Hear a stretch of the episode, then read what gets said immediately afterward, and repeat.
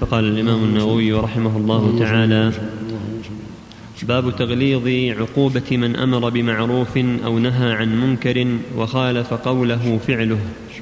قال الله تعالى أتأمرون الناس بالبر وتنسون أنفسكم وأنتم تتلون الكتاب أفلا تعقلون؟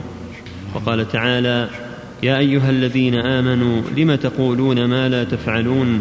كبر مقتا عند الله أن تقولوا ما لا تفعلون. وقال تعالى إخبارا عن شعيب صلى الله عليه وسلم وما أريد أن أخالفكم إلى ما أنهاكم عنه. وعن أبي زيد أسامة بن زيد بن حارثة رضي الله عنهما قال سمعت رسول الله صلى الله عليه وسلم يقول يؤتى بالرجل يوم القيامة فيلقى في النار فتندلق أقتاب بطنه فيدور بها كما يدور الحمار في الرحى فيجتمع إليه أهل النار فيقولون يا فلان ما لك؟ ألم تك تأمر بالمعروف وتنهى عن المنكر؟ فيقول بلى كنت آمر بالمعروف ولا آتيه وأنهى عن المنكر وآتيه. متفق عليه. قوله تندلق هو بالدال المهملة ومعناه تخرج والأقتاب الأمعاء واحدها قتب.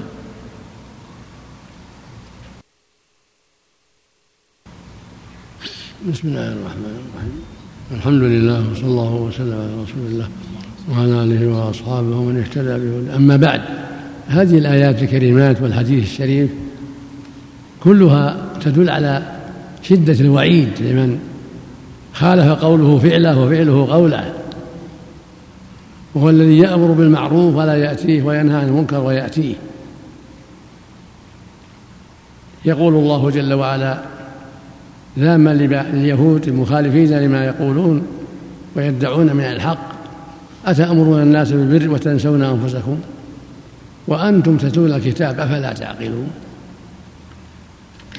أين العقل؟ أين العقل الرشيد؟ أين الحياء؟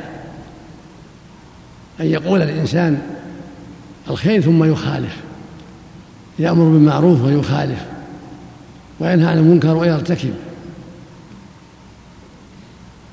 هذا الخلق الذميم ذم الله به اليهود وهكذا من شابههم. قال جل وعلا يا أيها الذين آمنوا لم تقولون ما لا تفعلون؟ كبر مقتا عند الله أن تقولوا ما لا تفعلون. يخاطب سبحانه من يخالف قوله فعله وفعله قوله.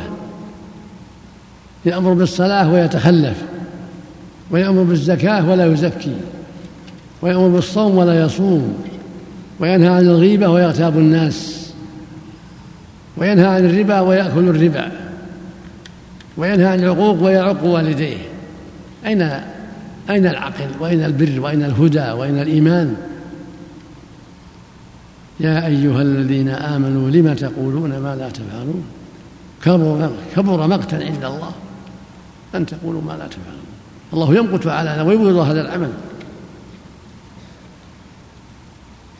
فالواجب على من أمر بالمعروف أن يكون من أسرع الناس إليه وأن يكون من نهى عن المنكر من أبعد الناس عنه هذا هو الواجب.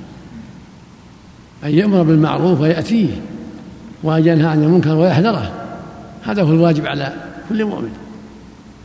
ويقول جل وعلا عن نبيه شعيب عليه الصلاة والسلام وما أريد أن أخالفكم إلى ما أنهاكم عنه.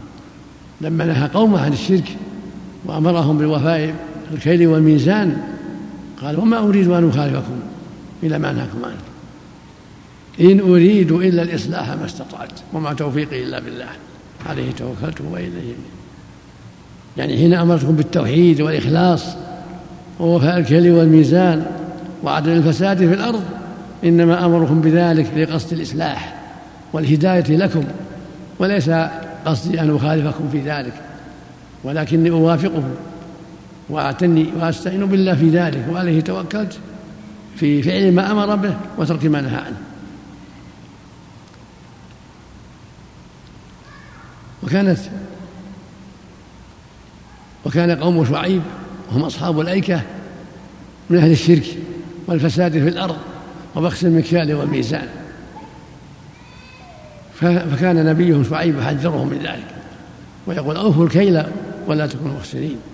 وزنوا بالقصاص المستقيم ولا تبخسوا الناس أشياءهم ولا تعثوا في المفسدين واتقوا الذي خلقهم والجبلة الأولين.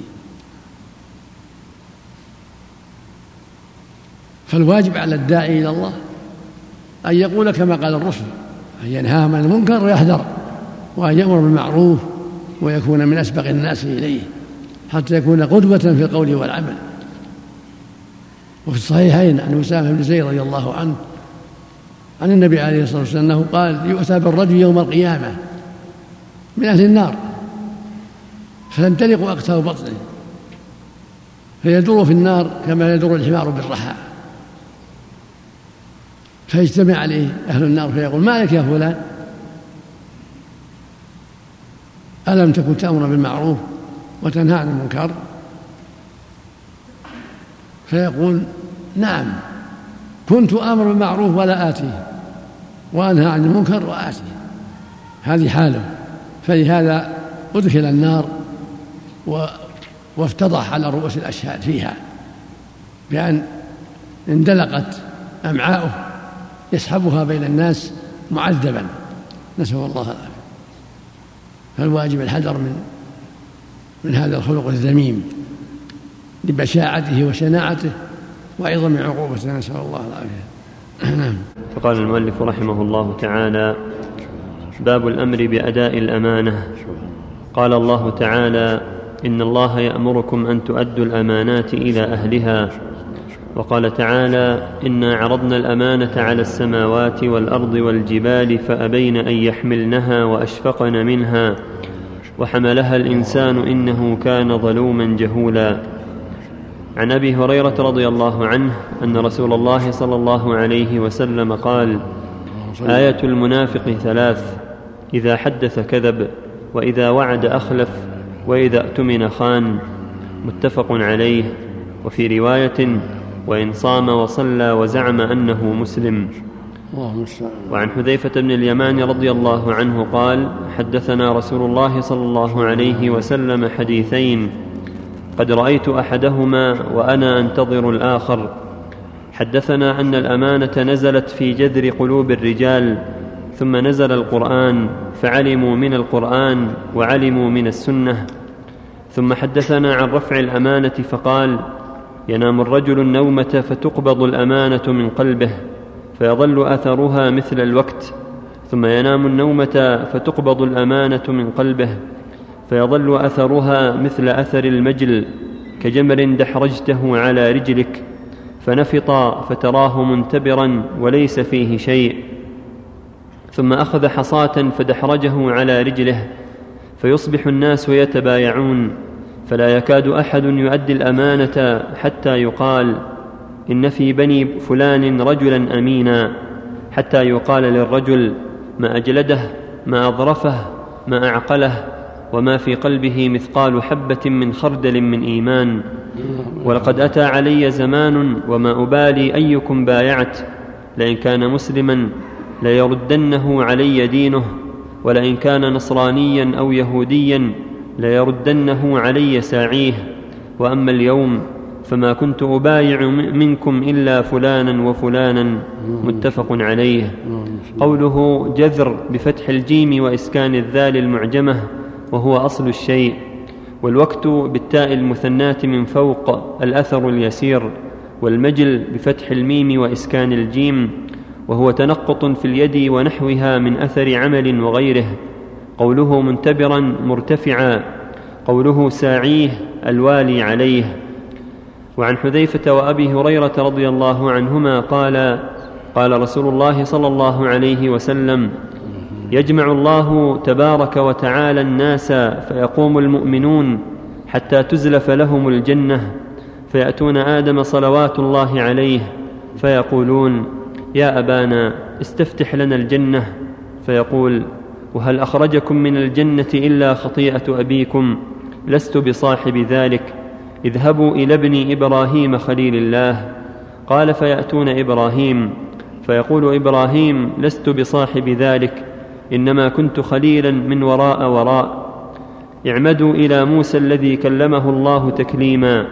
فيأتون موسى فيقول لست بصاحب ذلك. اذهبوا إلى عيسى كلمة الله وروحه. فيقول عيسى لست بصاحب ذلك. فيأتون محمدا صلى الله عليه وسلم فيقوم فيؤذن له وترسل الأمانة والرحم. فيقومان جنبتي الصراط يمينا وشمالا فيمر أولكم كالبرق. قلت بأبي وأمي أي شيء كمر البرق؟ قال ألم تروا كيف يمر ويرجع في طرفة عين؟ ثم كمر الريح ثم كمر الطير وشد الرجال تجري بهم أعمالهم. ونبيكم قائم على الصراط يقول رب سلم سلم حتى تعجز أعمال العباد. حتى يجيء الرجل لا يستطيع السير إلا زحفا وفي حافتي الصراط كلاليب معلقة مأمورة بأخذ من أمرت به فمخدوش ناج ومكردس في النار والذي نفس أبي هريرة بيده إن قعر جهنم لسبعون خريفا رواه مسلم. قوله وراء وراء هو بالفتح فيهما وقيل بالضم بلا تنوين ومعناه لست بتلك الدرجة الرفيعة وهي كلمة تذكر على سبيل التواضع وقد بسطت معناها في شرح صحيح مسلم والله أعلم. بسم الله الرحمن الرحيم. الحمد لله وصلى الله وسلم على رسول الله وعلى آله وأصحابه ومن اهتدى بهدى أما بعد فهذه الآيات والأحاديث ما يتعلق بالأمانة. الأمانة أمرها عظيم. وهي تشمل جميع ما أمر الله به وما نهى عنه كله أمانة. اداء الفرائض وترك المحارم كله أمانة. كما يدخل فيها أيضا أمانة الناس وودائعهم فالأمانة شاملة لأمانة الدين وأمانة ودائع الناس. والأهم الأعظم أمانة الدين من توحيد الله وإقام الصلاة وإيتاء الزكاة وصوم رمضان وحج البيت وترك ما حرم الله. يقول الله جل وعلا إن الله يأمركم أن تؤدوا الأمانات إلى أهلها. ويقول سبحانه إنا عرضنا الأمانة وهي الدين الذي فرض الله على العباد على السماوات والأرض جبال فأبين أن يحملنها وأشفقن منها وحملها الإنسان. ويقول عز وجل في وصف المؤمنين والذين هم لأماناتهم وعهدهم راعون. ويقول عز وجل محذرا من الخيانة يا أيها الذين آمنوا لا تخونوا الله والرسول وتخونوا أماناتكم وأنتم تعلمون. فالواجب أداء الأمانة والعناية بها وحفظها وعدم خيانتها. سواء كانت من حق الله أو من حق العباد.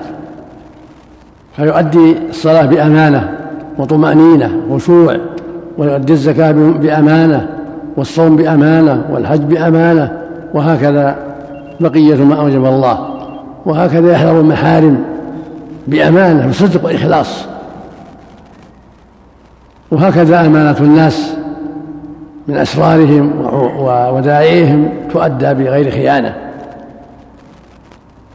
ومن صفات المنافقين الذميمة الخبيثة الخيانة للأمانة قال تعالى في وصف المنافقين آية قال النبي صلى الله عليه وسلم في وصف المنافقين آية المنافق ثلاث إذا حدث كذب وإذا وعد أخلف وإذا أتمن خان.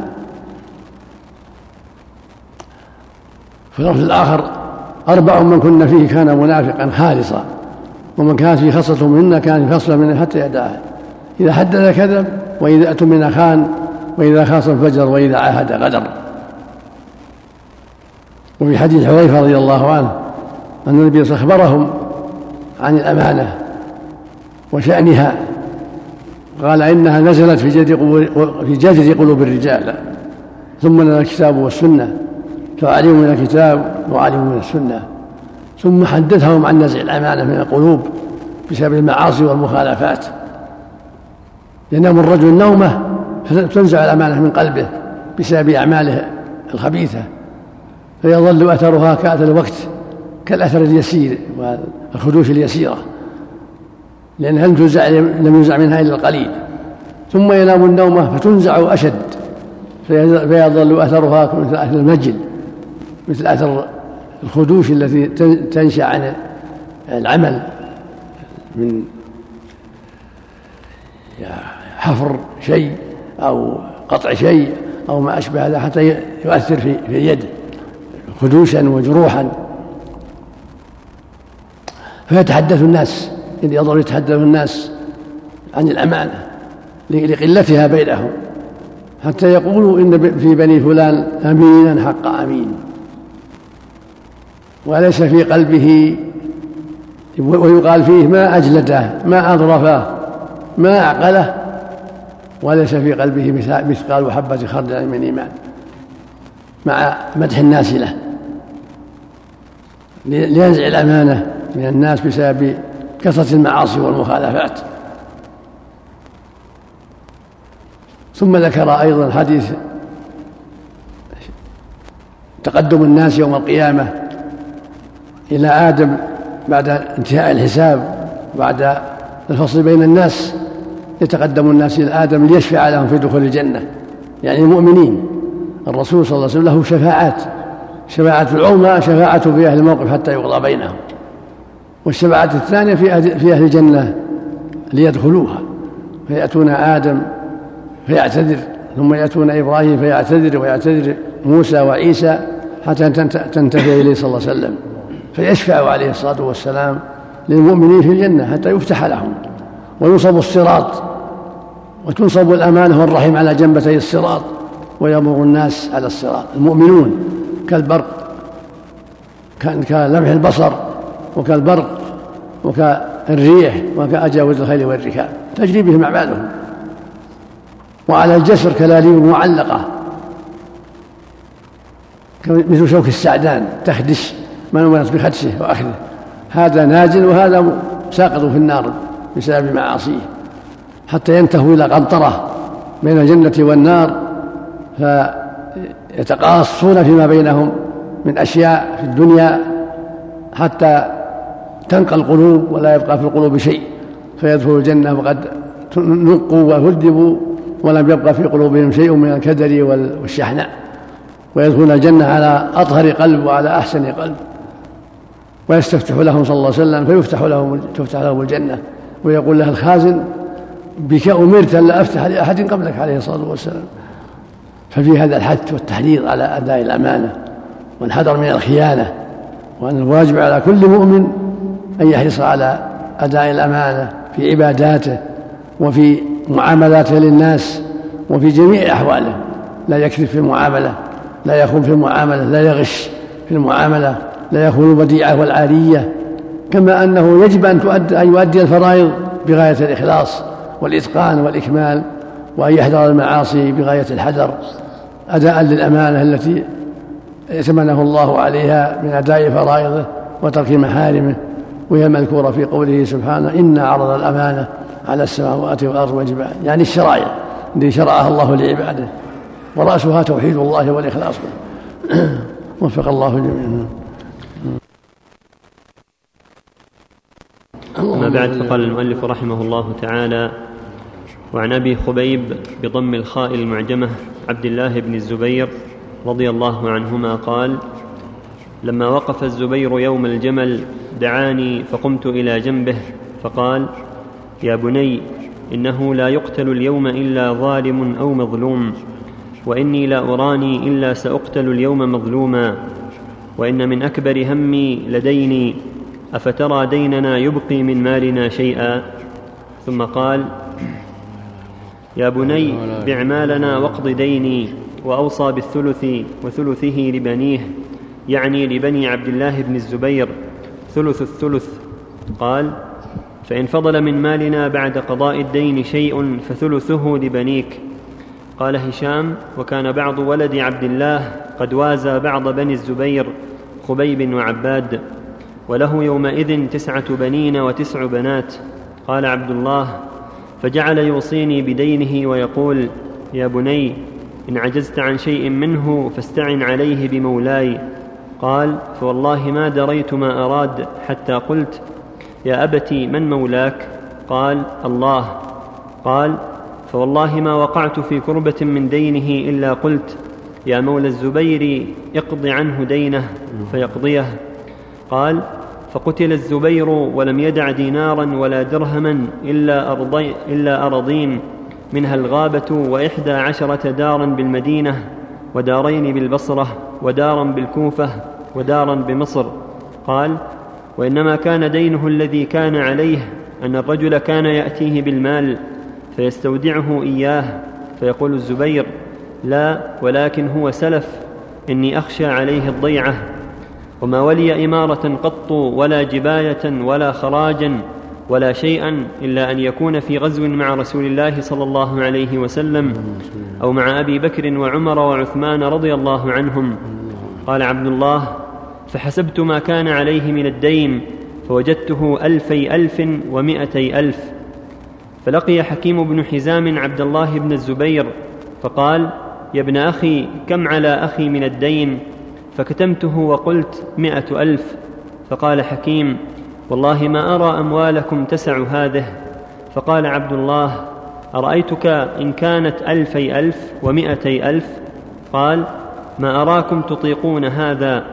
فإن عجزتم عن شيء منه فاستعينوا بي.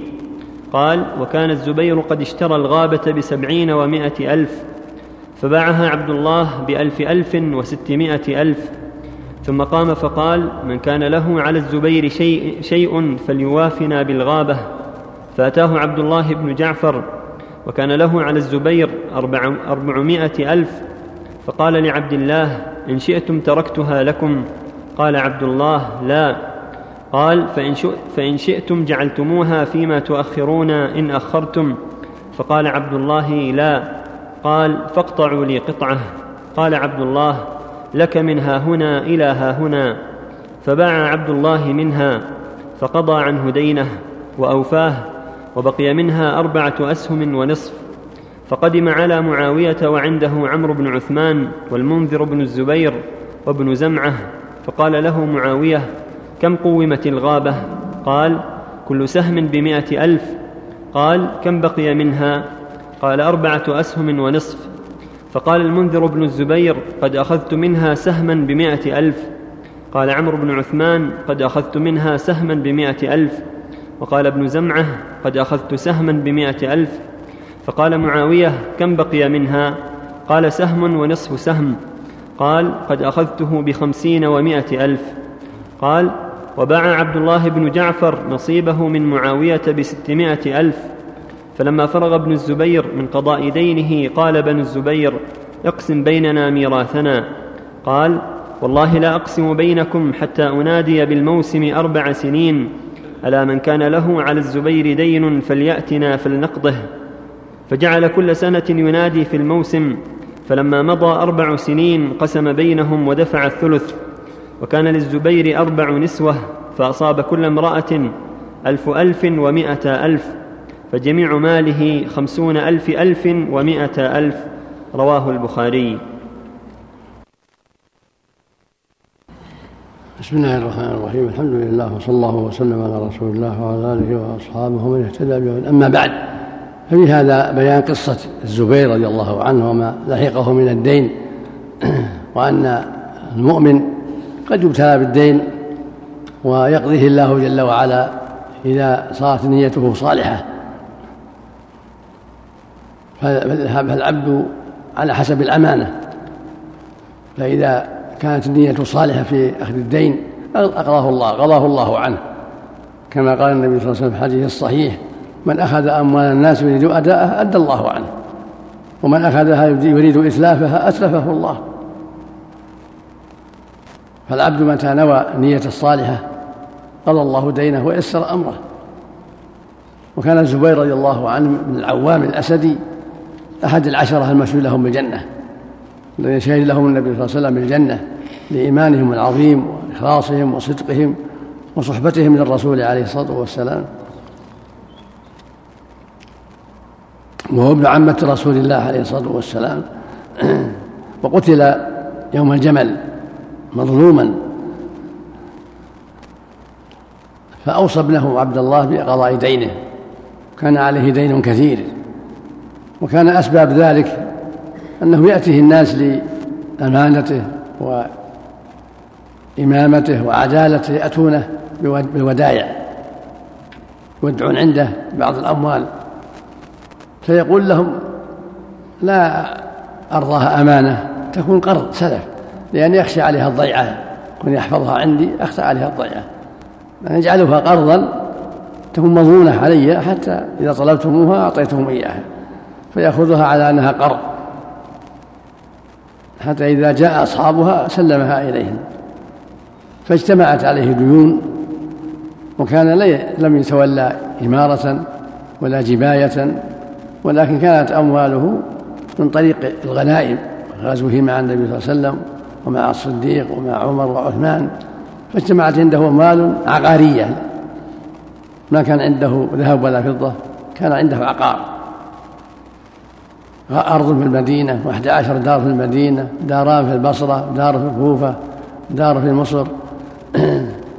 فلما توفي رضي الله عنه قتل وقام عبد الله في قضاء دينه كان كلما حزبه أمر قال يا مولى الزبير يعني يا الله اقضي دين الزبير. وكان الزبير أوصاه بذلك. إذا حزبه أمر أن يستعين بالله في قضاء دينه. فكان عبد الله كلما شد به أمر سأل الله عز وجل أن يعينه على قضاء دين أبيه. فأعانه الله على قضاء دين أبيه.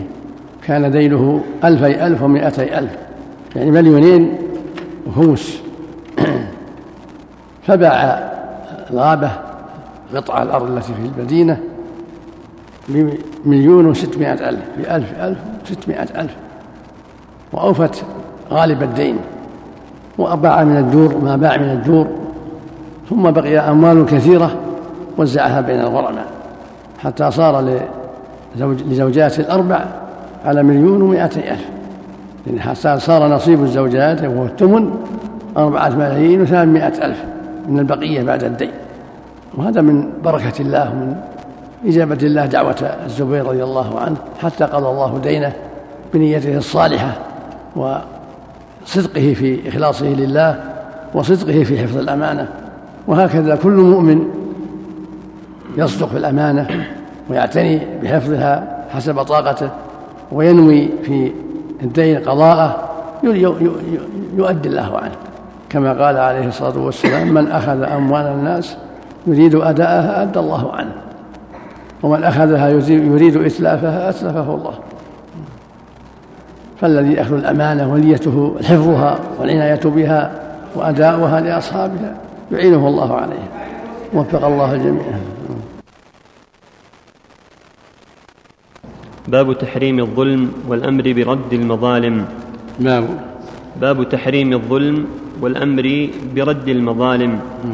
قال الله تعالى ما للظالمين من حميم ولا شفيع يطاع. وقال تعالى وما للظالمين من نصير. وأما الأحاديث فمنها حديث أبي ذر رضي الله عنه المتقدم في آخر باب المجاهدة وعن جابر رضي الله عنه أن رسول الله صلى الله عليه وسلم قال اتقوا الظلم فإن الظلم ظلمات يوم القيامة واتقوا الشح فإن الشح أهلك من كان قبلكم. حملهم على أن سفكوا دماءهم واستحلوا محارمهم. رواه مسلم. وعن أبي هريرة رضي الله عنه أن رسول الله صلى الله عليه وسلم قال لتؤدن الحقوق إلى أهلها يوم القيامة حتى يقاد للشاة الجلحاء من الشاة القرناء. لتؤدن لتؤدن نعم. نعم. لتؤدن الحقوق إلى أهلها يوم القيامة حتى يقاد للشاة الجلحاء من الشاة القرناء. رواه مسلم. وعن ابن عمر رضي الله عنهما قال كنا نتحدث عن حجة الوداع والنبي صلى الله عليه وسلم بين أظهرنا ولا ندري ما حجة الوداع حتى حمد الله رسول الله صلى الله عليه وسلم وأثنى عليه ثم ذكر المسيح الدجال فأطنب في ذكره وقال ما بعث الله من نبي إلا أنذره أمته أنذره نوح والنبيون من بعده وإنه إن يخرج فيكم فما خفي عليكم من شأنه فليس يخفى عليكم إن ربكم ليس بأعور وإنه أعور وإنه أعور عين اليمنى كأن عينه عنبة طافية ألا إن الله حرم عليكم دماءكم وأموالكم كحرمة يومكم هذا؟ في بلدكم هذا في شهركم هذا ألا هل بلغت؟ قالوا نعم. قال اللهم اشهد ثلاثا. ويلكم أو ويحكم انظروا لا ترجعوا بعدي كفارا يضرب بعضكم رقاب بعض. رواه البخاري وروى مسلم بعضه. بسم الله الرحمن الرحيم. الحمد لله. وصلى الله وسلم على رسول الله وعلى آله وأصحابه. أما بعد هذه الأحاديث فيها تحذير من الظلم وفي الآيات الكريمة كذلك. يقول الله جل وعلا والظالمون ما لهم من ولي ولا نصير. ويقول سبحانه ومن يظلم منكم نذقه عذابا كبيرا. فتوعد الظالمين بالعذاب الكبير وأنهم لا ولي لهم ولا نصير. والظلم هو التعدي على الناس. في نفوسهم أو أبشارهم أو أموالهم أو أعراضهم. ولهذا قال صلى الله عليه وسلم في حديث أبي ذر إن الله يقول جل وعلا يا عبادي إني حرمت الظلم على نفسي وجعلته بينكم محرما فلا تظالموا. الله حرم الظلم على نفسه. فقال سبحانه إن الله لا يظلم مثقال ذرة. هكذا يقول جل وعلا. إن الله لا يظلم مثقال ذرة. وإن تك حسنة يضاعفها. قال جل وعلا وما ربك بظلام للعبيد. قال تعالى جل وعلا ولا تظلم نفس شيئا. وإن كان مثقال حبة من خردل أتينا بها وكفى بنا حاسبين. ونضع الموازين قسط يوم القيامة فلا تظلم نفس شيئا. وإن كان مثقال حبة من خردل أتينا بها وكفى بنا حاسبين. قال عز وجل فمن يعمل مثقال ذرة خيرا يره ومن يعمل مثقال ذرة شرا يره. ويقول صلى الله عليه وسلم اتقوا الظلم فإن الظلم ظلمات يوم القيامة. ظلمات على أهله يوم القيامة سواء كان في النفس بالقتل أو في الأبشار بالضرب أو الجراحات أو في الأموال بالسرقة أو النهب أو الغصب. أو في الأعراض بالغيبة والنميمة ويجب الحذر. وهكذا الشح وهو الحرص على المال والبخل. الشح هو الحرص على المال وطلبه بغير الحق والبخل به. ولهذا قال اتقوا الشح فإنه أهلك من كان قبلكم. حملهم على أن سفكوا دماءهم واستحلوا محارمهم. الحرص على المال بكل طريق ولو بغير الطريق الشرعي مع البخل وسيلة إلى شر كثير.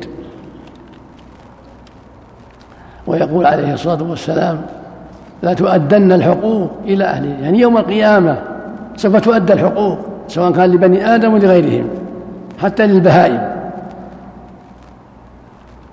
لتؤدن الحقوق إلى أهلها حتى إنه ليقتص للشاة الجلحى من الشاة القرنى الجلحى الجمة اللي ما لها قرون من الشاة القرنى ذات القرون التي تظلم أختها تعزها وتظلمها.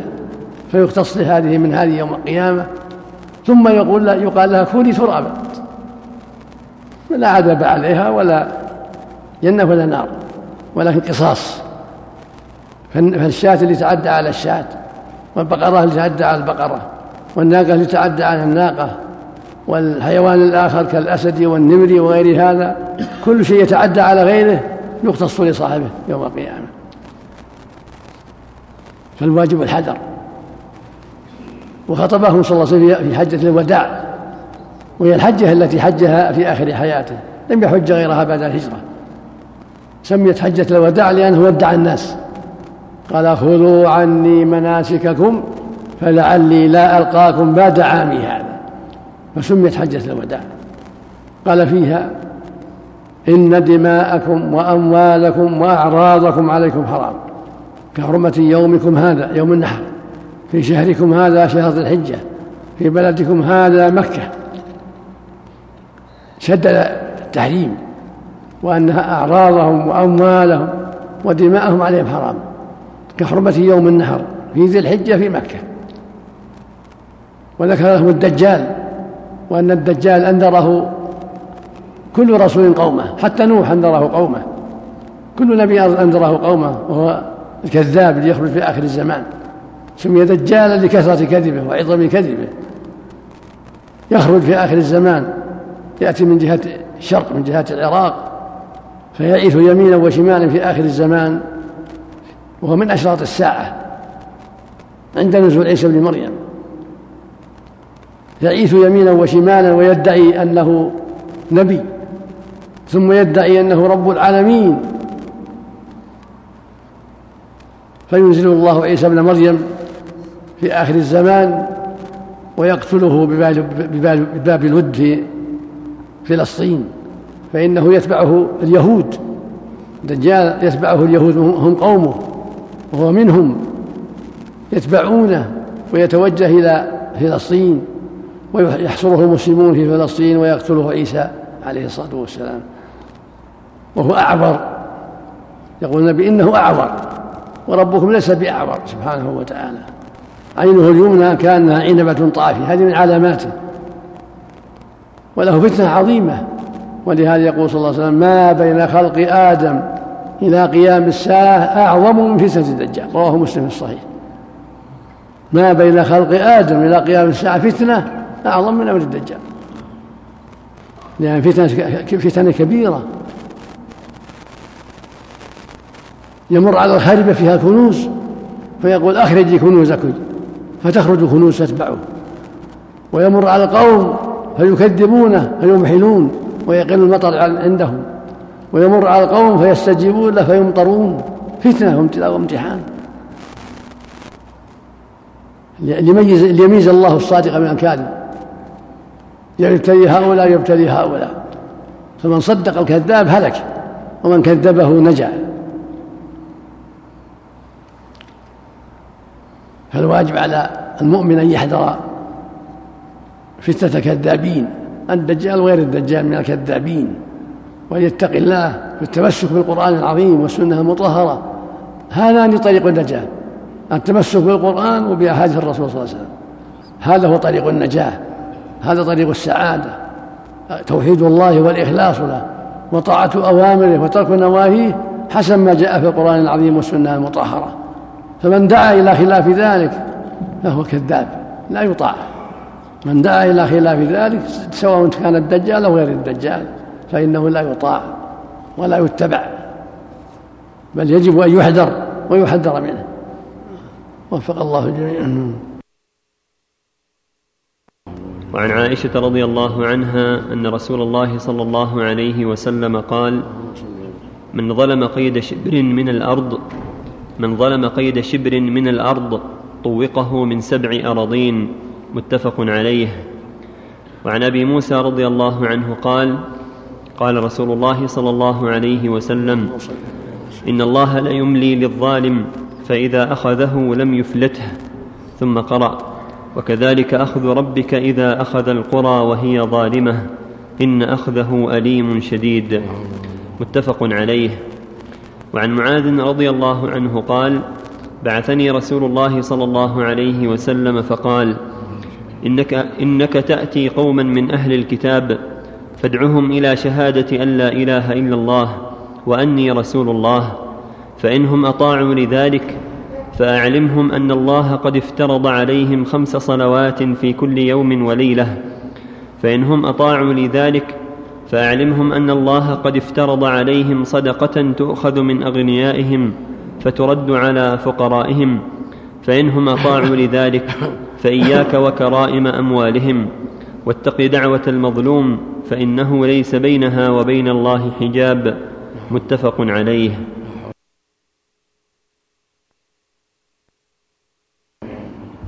بسم الله الرحمن الرحيم. الحمد لله صلى الله وسلم على رسول الله وعلى آله وأصحابه ومن اهتدى بهداه. أما بعد هذه الأحاديث الثلاثة كلها تعلق بالتحذير من الظلم. الظلم عاقبته وخيمة وهو محرم وكبيرة من الكبائر ومستقبح في كل عقل وفطرة وعاقبته وخيمة. قد قال الله عز وجل ومن يظلم منكم نذقه عذابا كبيرا. وقال والظالمون ما لهم من ولي ولا نصير. فالواجب على كل مؤمن وكل مؤمنة الحذر من الظلم في المال والأنفس والأعراض. يجب الحذر من ذلك. في حديث عائشة رضي الله عنها يقول النبي صلى الله عليه وسلم من ظلم شبرا من أرض طوقه الله إياه يوم القيامة من سبع أراضين. إذا ظلم شبر من أرض بغير حق طوق هذا الشبر يخسف به إلى سبع أراضين. من سبع أراضين يكون طوقا له يعذب به يوم القيامة. وهذا وعيد شديد نعوذ بالله أنه يحمل ما ظلم. عقوبة غير عذاب غير أنواع العذاب الآخر نسأل الله العافية. ويقول عليه الصلاة والسلام إن الله لا يملي للظالم حتى إذا أخذه لم يفلته الظالم قد يملى له قد لا يعجل بالعقوبة قد يظلم ومع هذا يملى له يمهل لحكمة بالغة لأسباب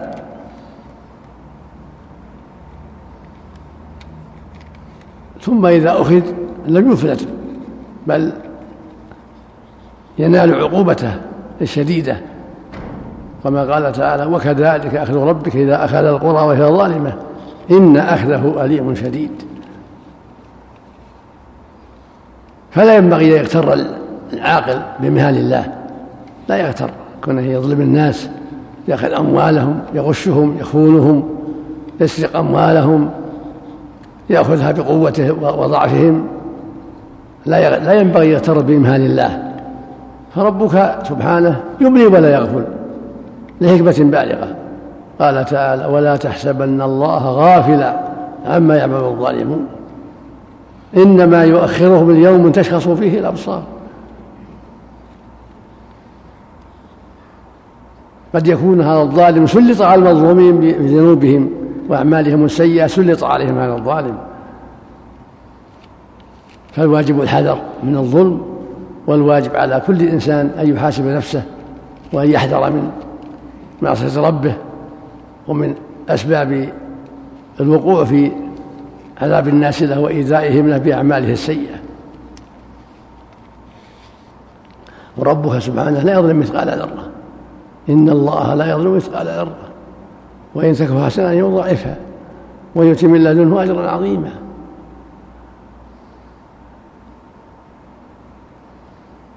فأنت يا عبد الله حاسب نفسك وجاهدها. لعلك تنجو لعلك تسلم من شر الظلم وعاقبته الوخيمة.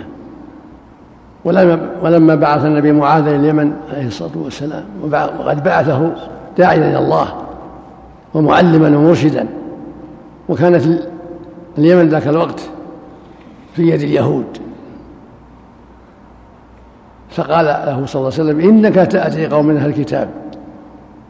عندهم علوم عندهم اعتراضات عندهم شبهات. فادعهم إلى أن يشهدوا أن لا إله إلا الله وأني رسول الله. فإنهم أطاعوك لذلك فأعلمهم أن الله افترض عليهم خمس صلوات في اليوم والليلة. فإن أجب فإنهم أجابوك لذلك فأخبرهم أن الله افترض عليهم صدقة في أموالهم تؤخذ من أغنيائهم وترد إلى فقرائهم.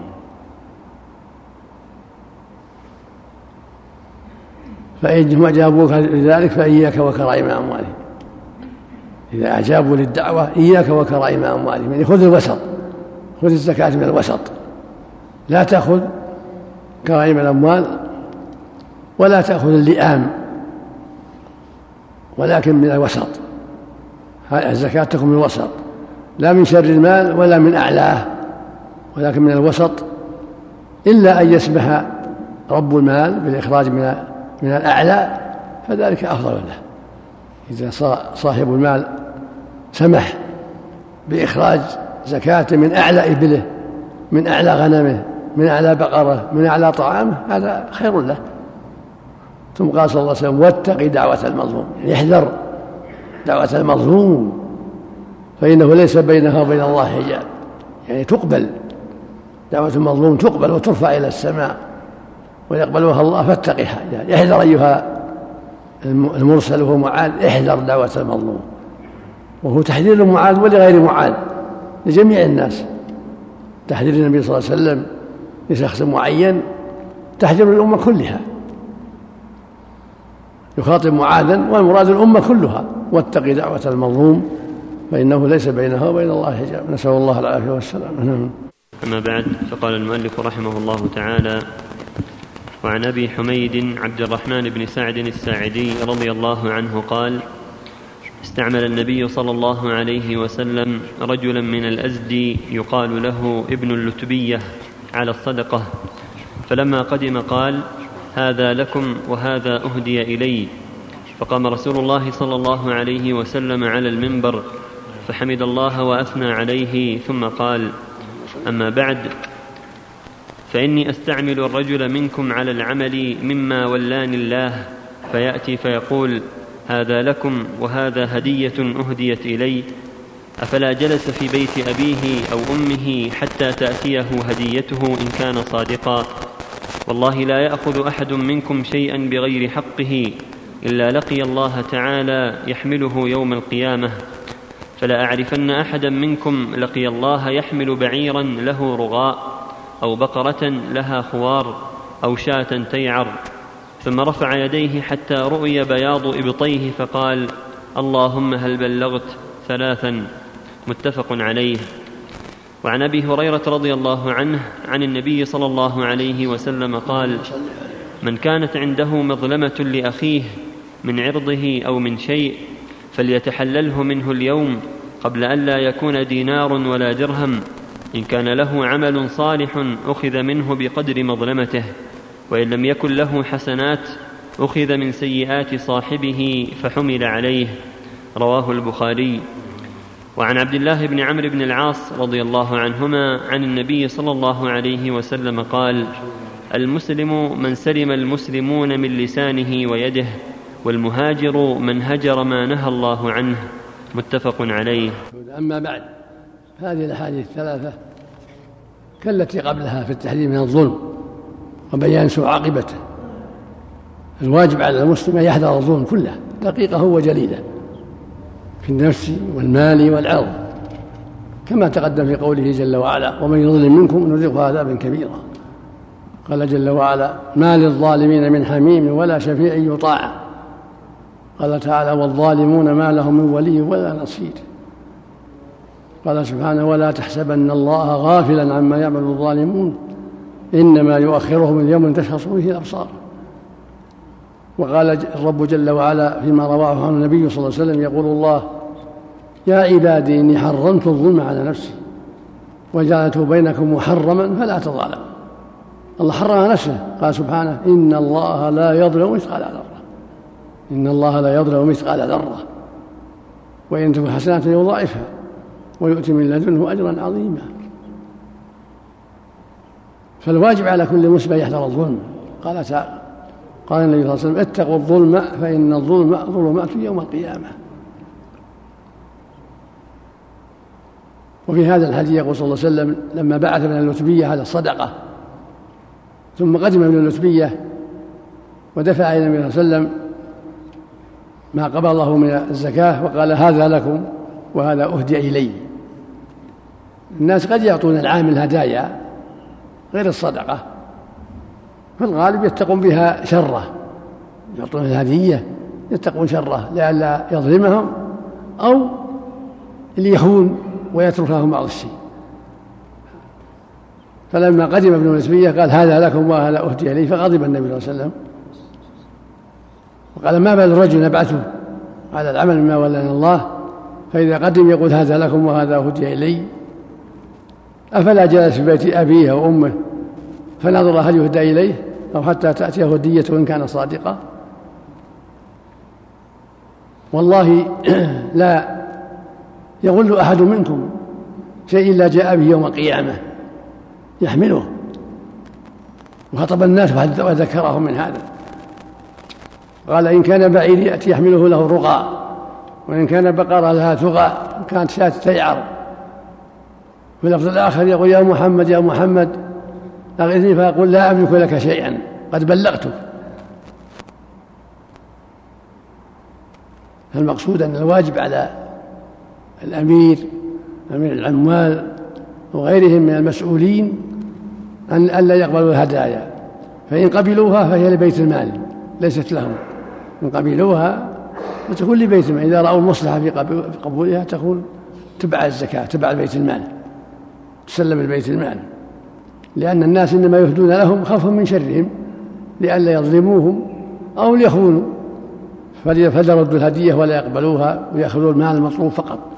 فإن كان ولا بد ولزم صاحب الهدية فتكون الهدية لبيت المال. ليست العمال ليست لأمير العمال ولا لأمير البلد ولا لأمير الجماعة المأمورين بتصريف أمور أو تقسيم أموال بل هي لبيت المال. هذا هو طريق هو طريق النجاة. ولهذا يقول صلى الله عليه وسلم ألا جلس بيت أبي وأمي فنظر هل يهدى إليه إن كان صادقا. يعني إنما أهدي إليه من أجل الله أنه أمين على العمال. فالناس يدفعون إليه الهدية إما لاتقاء شره وإما لطلب تهاونه وتساهله معهم حتى لا تؤخذ منه الصدقة كاملة. والحديث الثاني يقول صلى الله عليه وسلم من كان عنده مظلمة لأخيه فليتحلله اليوم قبل أن يكون درهم ولا دينار. إن كان له عمل صالح أخذ من حسناته بقدر مظلمته. فإن لم يكن له حسنات أخذ من سيئات الصاحب حمل عليه. والمعنى أن الواجب على من كان له مظلمة أن يأخذها يوم أو يتحلل يتحلل صاحبها إذا كان عنده مظلمة لأحد إما يؤديها وإما يتحلله يقول يا أخي سامحني أبحني أو يرضيه بما يسامحه. في عرض أو مال أو نفس. قبل يوم القيامة فإن يوم القيامة ما في دراهم ولا دنانير في الحسنات والسيئات. إن كان للظالم حسنات أخذ من حسناته بقدر مظلمته فإن لم يكن له حسنات أخذ من سيئات صاحبه فحمل عليه. الحديث الثاني يقول صلى الله عليه وسلم ما تعدون المفلس فيكم؟ يسأل الصحابة. ما تعدون المفلس فيكم؟ قالوا من لا درهم له ولا متاع. يعني المفلس اللي ما عنده أموال لا نقود ولا غيرها. قال عليه الصلاة والسلام لكن المفلس من يأتي يوم القيامة بصلاة وصوم وصدقة ويأتي وقد ظلم هذا وضرب هذا وسفك دم هذا وأكل مال هذا وشتم هذا فيعطى هذا من حسناته ويعطى هذا من حسناته فإذا فنيت حسناته ولم يؤد ما عليه حمل من سيئاته عليه ثم طرح في النار نسأل الله يعني إذا جاء أتى بالمظالم يوم القيامة يجزون أهلها أه يجزى أهلها من حسناته.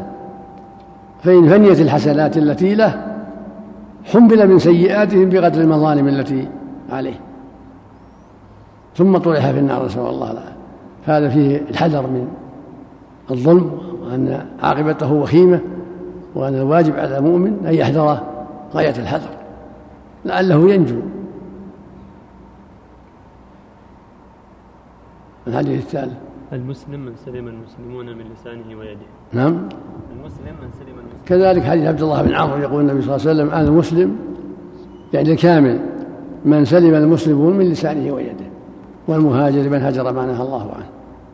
فالمسلم الكامل الذي يلقى الله جل وعلا وليس عليه حقوق. لا لله ولا للناس. قد سلم المسلمون من لسانه ويده. وأتى وأتى بحق الله الذي عليه. هذا المسلم الكامل والمهاجر الكامل من هجر ما نهى الله عنه من السيئات. وفق الله الجميع.